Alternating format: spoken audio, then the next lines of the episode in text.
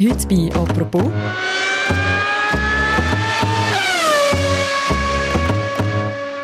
Ein Rennen für Geschichtsbücher.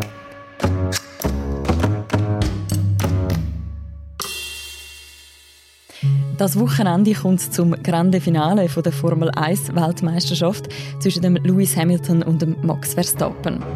Das ist also genau der richtige Zeitpunkt, um bei uns bei «Apropos» mit dem Tamedia Sportredakteur und dem Formel 1-Experten René Hauri zu reden, über das Duell und auch über einen Sport, wo die einen total anfixt und die anderen nur den Kopf darüber schüttelt. Ich bin mit dem René Hauri jetzt am Telefon verbunden. Mein Name ist Mirja Gabatuller. Hallo René. Oi, Miriam.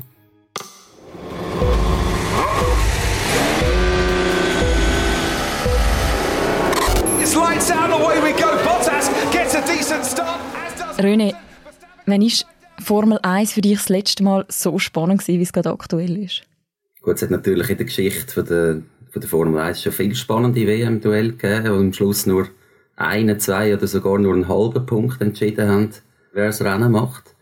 Aber das letzte Mal so richtig spannend ist es eigentlich 2016 gewesen, wo der Nico Rosberg äh, sich im letzten Rennen noch durchgesetzt hat gegen den Lewis Hamilton. Und dann hätte er müssen zurücktreten, weil das hat ihn so viel Kraft gekostet, gegen den brillanten Fahrer zu kämpfen. Aber was der Unterschied ist, damals sind äh, beide im Mercedes gefahren. Mhm. Und die Konstellation, die wir jetzt haben, ist einer bei Mercedes, einer bei Red Bull. Zwei unterschiedliche Teams, zwei unterschiedliche Charaktere, unterschiedliche Generationen das ist schon außergewöhnlich und das ist vielleicht vergleichbar ja, in der jüngeren Geschichte mit 2010, wo der Sebastian Vettel den Fernando Alonso ähm, bezwungen hat im letzten Rennen und jüngster Weltmeister überhaupt geworden ist. Mhm. Also wir sind schon mit drin, du hast es angetönt. Man hat auf der einen Seite den Lewis Hamilton, auf der anderen Seite den Max Verstappen. Du hast gesagt, zwei ziemlich unterschiedliche Charaktere. Was treffen denn da für Fahrer und für Mentalitäten aufeinander, jetzt mal für Formel 1 Laien ausgedrückt? Ja gut, zum einen eben haben wir den Hamilton, der schon siebenfacher Weltmeister ist, also ein, ein Mann mit gigantischer Ausstrahlungskraft weit über den Sport raus. Er hält den Rekord zusammen mit dem Michael Schumacher und könnte sich am Sonntag zum alleinigen Rekordhalter machen. Und das ist eine Marke, wo man denkt hat, noch zu Schumacher-Zeiten, das wird nie irgendjemand können schlagen. Mhm. Er ist sehr ein cleverer Pilot auch. Er weiß, wann er muss Risiko eingehen und kann auch unter Hochdruck, er reagiert meistens richtig. Er ist ein filigraner Lenker auch und jetzt persönlich, also aufgewachsen ist er in eher ärmlichen Verhältnissen. Sein Vater musste drei Jobs machen, damit er überhaupt das Hobby können finanzieren Und das ist schon sehr außergewöhnlich in der Formel 1, also, dass man so diesen Weg so kann gehen kann. Mhm. Es tut sich viele Milliardärssöhne dort, wo, wo der Weg eigentlich vorzeichnet war und er ist einer, der ein bisschen mehr müssen kämpfen erst recht als Dunkelhäutige. Ja, und auf der anderen Seite der Max Verstappen. Was kann man über den erzählen? Ja, der Verstappen ist komplett anders aufgewachsen. Also bei seinem Vater, nachdem sich der scheiden lassen hat von, von der Mutter von Max. Und der hat ihn wirklich getrimmt. Also der hat geschaut, dass der Max mal ein guter Formel-1-Pilot wird. Und das ist er mittlerweile auch geworden. Also der Vater ist sehr äh, entscheidende, prägende Figur gewesen, auch sehr ein strenger Lehrer. Und äh, ja, 2015 letztlich ist der Max der jüngste Formel-1-Pilot überhaupt und wird das wahrscheinlich auch für immer bleiben, weil er ist 17 war und nachher haben das Reglement geändert, dass man erst ab 18 in die Formel-1-Weltmeisterschaft geht, weil das nicht allen so geschmucht war mit einem 17-Jährigen. und er war halt ein junger Draufgänger schon damals, der Fahrer hat keinen Respekt gehabt, hat die Fahrer hässlich gemacht zum Teil und war äh, uneinsichtig gewesen. Und dort hat er sicher einiges dazugelernt in den letzten Jahren. Mhm. Gerade das, dass aber sein Vorstil quasi auch für eine oder andere Ärger sorgt, das ist ja auch jetzt wieder der Fall. Man hat jetzt über die letzten Wochen können sehen, wie sich auch die Rivalität irgendwie auf der Rennstrecke mehr und mehr aufbaut. Kannst du uns da nochmal schnell mitnehmen? Wo hat es angefangen? Wo ist es eskaliert? Ja, sie sind eigentlich immer wieder aneinander geraten an dieser WM. Also schon am Anfang, schon beim zweiten Rennen in Imola, haben sie einen Rad-Rad-Kampf gehabt, oder Verstappen nicht zurückziehen. In Barcelona wieder das Gleiche. In Silverstone ist der Verstappen abgeflogen nach einem Duell mit 300 Stundenkilometern und musste im Spital behandelt werden. Also es ist ein Herzduell schon immer gewesen. In Monza ist der, ist der Red Bull plötzlich auf dem Mercedes gelandet, weil sie in einer Kurve zusammengekommen sind. Und jetzt eben das letzte Wochenende in Saudi-Arabien. Um, so let's give the position back das war natürlich heftig, was sich der Verstappen gewehrt hat wie ein Wilder gegen den Hamilton, weil er weiß einfach, wenn der Hamilton mit seinem Mercedes vorbei ist, ist er praktisch chancenlos mit seinem Red Bull. Dann ist es passiert. Oh, they've touched and they've collided! Max Verstappen and Lewis Hamilton. How much damage on Hamilton's Mercedes? What has happened there? Ein haarsträubendes Manöver, wo er ihn ausbremst hat und der Hamilton in ihn reingekracht ist. Just brake testing me. He's up. I've just hit him, man. My wing's broken. No, it's okay. It looks okay. He's been told to give you the position. Es hat nachher eine gemeinsame Pressekonferenz gegeben vom Verstappen und vom Hamilton und er hat sich dann dort so ein bisschen gerechtfertigt für das Manöver. Yeah, so then at one point they told me I had to give the position back. So then that was, I think, just before 22. So then after 22, 23, I, I went to drive to the right side and I slowed down and I was braking, downshifting. And he just stayed super close behind me. And um, I don't really understand why. I was just trying to let him by. And then um, I'm just going slower and slower, pulling the downshift. And then we had a, oh, I don't know, a miscommunication or whatever. And he ran into the back of me. Um, and uh, yeah, that was it. Was there much damage? Aber man kann ja schon sagen, er kratzt eigentlich mit seinen Manövern immer wieder so ein bisschen an der Grenze vom Erlaubten, oder? Wie gefährlich ist das auch? Also das ist jetzt sicher gefährlich gewesen, weil das ist bei über 200 Stundenkilometer auf Bremse gehen mit einem hinten dran, der auffährt. Das ist gefährlich auch mit den heutigen Autos.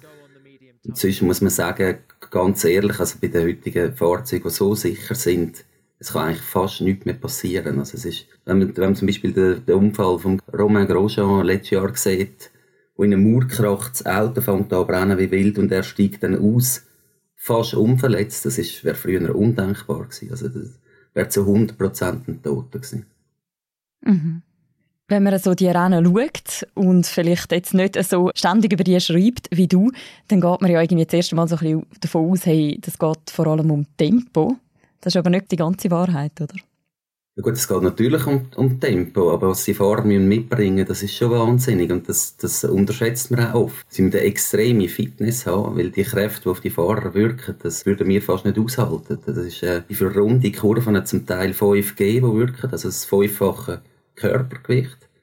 Bei Einschlägen sind es zum Teil über 50G. Das, das würden wir normale Menschen gar nicht überleben. Mhm. Vor allem eine unglaubliche Konzentration über die ganze Renndauer. Und es muss sehr viel stimmen, dass man Weltmeister wird. Natürlich auch das Team und das Umfeld und vor allem das schnelle Auto. Mhm. Kann man denn das irgendwie sagen, was noch erlaubt ist und was dann eben nicht mehr erlaubt ist auf der Rennstrecke? Ja, das Entscheidende sind eigentlich die weißen Linien. Und wenn man die überschreitet, dann, dann hat man sie überschritten und dann gibt es Ermahnungen. Und wenn man das in einem Duell zum Beispiel macht, wie das der Verstappen jetzt in Saudi-Arabien zweimal gemacht hat, dann muss man am anderen einfach Position zurückgeben und darf nicht vorne bleiben. Und er ist aber vorne geblieben. Das sind eigentlich so die klarsten Regeln. Und die anderen sind halt also die offensichtlichen. Man darf niemand abschiessen oder niemand ausbremsen. Man darf auf dem Bremsweg zum Beispiel auch nicht hin und her zickzack fahren, wie das früher oft viele Fahrer gemacht haben, weil das einfach schlichtweg zu gefährlich ist. Mhm. Der Lewis Hamilton ist ja auch in den letzten Jahren jetzt auch recht abseits von der Rennbahn aufgefallen, nämlich unter anderem für sein Engagement für Black Lives Matter oder auch für vegane Ernährung. Auf der einen Seite lebt er irgendwie von einem Sport, der jetzt irgendwie nicht unbedingt für irgendwie das soziale oder das ökologische Gewissen bekannt ist und auf der anderen Seite engagiert er sich eben politisch sehr stark. Wie geht das in seiner Person zusammen? Gut, es ist natürlich zum Teil ein Widerspruch und er, er weiß das selber ja auch. Aber er weiß, dass er eine gewisse Wirkung hat. Also immerhin folgen ihm über 25 Millionen Menschen auf Instagram. Und er will das nutzen für seine Sache. Und Black Lives Matter zum Beispiel, dort engagiert er sich ziemlich stark. Und er hat dafür gesorgt, dass zumindest ein Großteil der Fahrer anknündelt vor der Rennen und T-Shirt tragen mit entsprechenden Überschriften. Also er kann schon etwas bewegen, wenn auch vielleicht im kleinen Rahmen, das ist schon klar. Wenn er mit einem Helm in Regenbogenfarbe in Saudi-Arabien auftreten, ist das auch ein Zeichen. Aber er weiß es selber, dass er jetzt nicht die Welt kann bewegen kann, aber er will immerhin als Symbol dastehen. Und bezüglich Umweltschutz, ja, kann man vielleicht sagen, immerhin hat er jetzt mal seinen Privatjet verkauft. Gut. Beim Stichwort Privatjet äh, würde ich gerne noch ein bisschen mit dir auf, grundsätzlich auf so ein bisschen die Formel 1-Szene schauen. Wenn man auf der Tagi-App schaut, findet man irgendwie Formel 1 irgendwo zwischen Freizeit, Sport und Schach. Wieso ist der Sport eher eine Nische, jetzt im Vergleich zum Beispiel mit Tennis oder mit Fußball? Gut, da musst du eigentlich unseren Sportchef fragen, wieso dass er äh, bei uns ein Nische da einpflegt. Also, die Leserzahlen haben äh, momentan etwas anderes vermuten und ich glaube, das Interesse ist momentan so groß wie selten an dem Sport und das, äh, das spüren wir auch. Also, irgendwie die Faszination ist zurückgekommen nach Jahren von der Langweile mit Mercedes, wo, wo alles dominiert hat, ist jetzt ein Junge von Red Bull da, wo sie herausfordert und ich glaube, viel mehr kann die Formel 1 nicht bieten. Mhm. Als ich im Vorfeld zu Leuten gesagt habe, dass wir einen Podcast machen über Formel 1, haben mir viel gesagt, oh ja, da gibt es so die Netflix-Doku. I remember as a kid, I could hear the echo through the city. It's like this scream.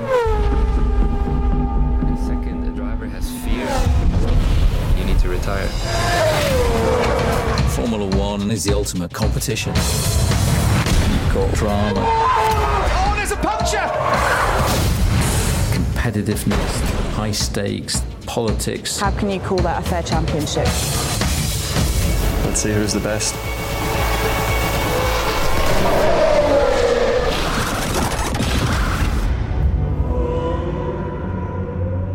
Welchen Anteil hat Netflix daran, dass Formel 1 jetzt wieder populärer wird?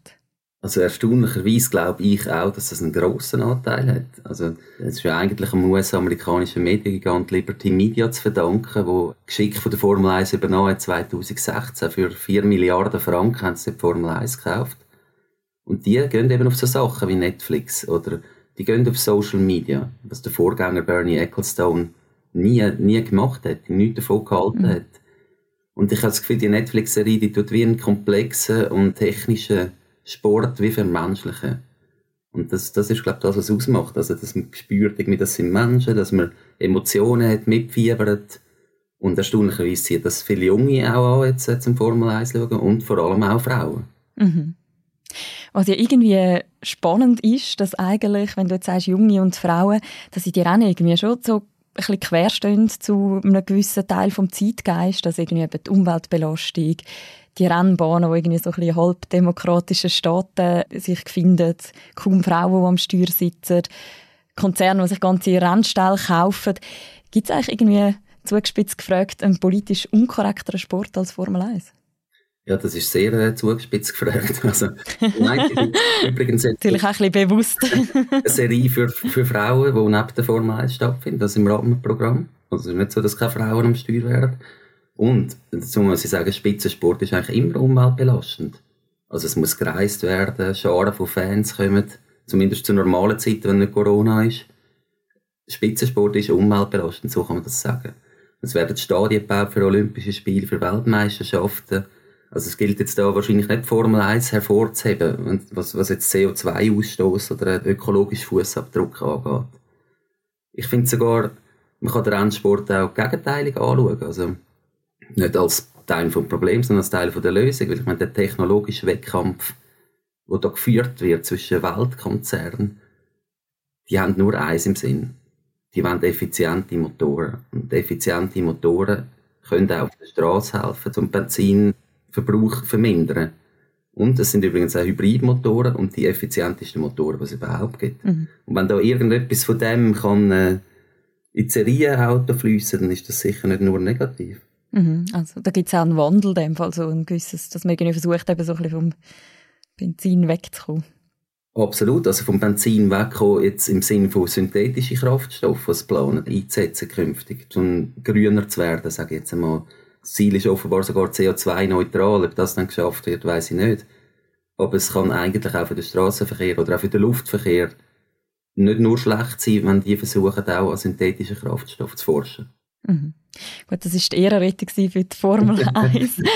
Aber man könnte ja schon sagen, so im Gegenteil wird ja wahrscheinlich der Sport so mit den technischen Möglichkeiten schon auch immer schneller, immer extremer und vielleicht auch immer gefährlicher. Also gefährlicher sicher nicht, weil die Autos immer sicherer werden. Aber er wird immer extrem. Das ist klar, es wird auf die Spitze getrieben, das Ganze. Es ist auch ein Geldverschleiß en masse. Ich will das auch gar nicht schön reden. Wenn man die grossen Teams haben dann zur Spitzenzeit über eine halbe Milliarde Franken ausgeben im Jahr. Das ist natürlich enorm. Aber ich sage nur, wenn es einen Nutzen gibt, auch daraus raus, dann ist ja das schon mal gut. Und das gibt es nicht aus jedem Sport, dass es einen Nutzen gibt für den Alltag. Mhm. Vielleicht können wir zum Schluss noch einen kleinen Crashkurs machen, wenn wir jetzt am Sonntag das Rennen schauen Was sind so die wichtigsten Formel-1-Regeln, die man muss kennen muss, um da mitzukommen und das können geniessen Also wer schon am Samstag anfangen dann gibt es ein Qualifying. gut, auch gut zu wissen. Dort wird die Reihenfolge bestimmt für den Sonntag. Da gibt es drei Teile. Zuerst scheiden die letzten fünf aus, dann wieder die letzten fünf und am Schluss kämpfen die zehn Besten um Pole Position, also um den ersten Startplatz. Und im Rennen selber gilt es dann gegen fünf Lichter an. Wenn die fünf Lichter ausgehen, startet es. Einmal mindestens im Rennen müssen sie die Reifen wechseln, also die Reifensorten. Es gibt verschiedene Reifensorten, also weich, mittelweich, hart. Und man muss zwei verschiedene mindestens einsetzen pro Rennen. Der Sieger bekommt 25 Punkte. Und es gibt Punkte bis zum 10. Platz. Und für den Hamilton und den Verstappen gilt natürlich, wer vor dem anderen ins Ziel kommt, der ist Weltmeister. Und, mhm. und kennen ins Ziel ist der Verstappen, weil der mehr Sieg hat auf dem Konto. Und was ist deine Prognose? Wer macht es am Ende? Ich meine, momentan spricht natürlich sehr vieles für den Hamilton. Also, das Momentum, wie man so schön sagt, im Sport liegt auf seiner Seite. Ich habe das Gefühl, er hat wieder das bessere Auto. Also, Mercedes hat wieder irgendetwas rausgekützelt, wo das Red Bull haben können abhängen Aber der Verstappen ist und bleibt natürlich unberechenbar. Und wem würdest du es mehr gönnen? Quasi am altbewährten Sieger oder so am soll man sagen, junger Rambo? also ich, möchte, ich möchte es eigentlich beiden nicht gönnen, weil verdient haben es beide. Beide sind sehr gut gefahren in dieser Saison. Und ich bin vielleicht eine Ausnahme, aber ich habe es irgendwie noch gern, wenn einer ein Sportgeschehen oder eine Frau ein Sportgeschehen dominiert. Das habe ich noch gern, wenn man dann irgendwie so wie Teil ist, vom, wenn Sportgeschichte geschrieben wird. Und wenn der Hamilton jetzt den achten Titel wird holen, wäre das schon ein enormer Erfolg. Mhm. Gut, wissen, ob er es macht, werden wir es am Sonntag. Danke vielmals, René, für das Gespräch. Sehr gerne. Danke dir. Das war apropos zu der Formel 1, aber bevor er abschaltet, noch ein kleiner Hinweis. Heute startet ein neuer Podcast vom Tagesanzeiger. Er heißt Tagesanzeigerin. Und in diesem Podcast reden Co-Chefredaktorin Priska Amstutz und Zürich-Redaktorin Annik Kosmann alle zwei Wochen über Frauen, die etwas bewegen. Der Podcast gibt es ab heute auf der Webseite und in der App vom Tagi und überall, wo es Podcasts gibt. Hört doch mal rein. Der Podcast «Apropos» wird moderiert von Philipp Loser im Wechsel mit mir, der Mirja Gavatuller, und unsere beiden Produzentinnen heissen Laura Bachmann und Vivienne Kuster. Und die nächste Folge von uns, gibt es am Montag wieder. Bis dann, macht's gut. Ciao miteinander.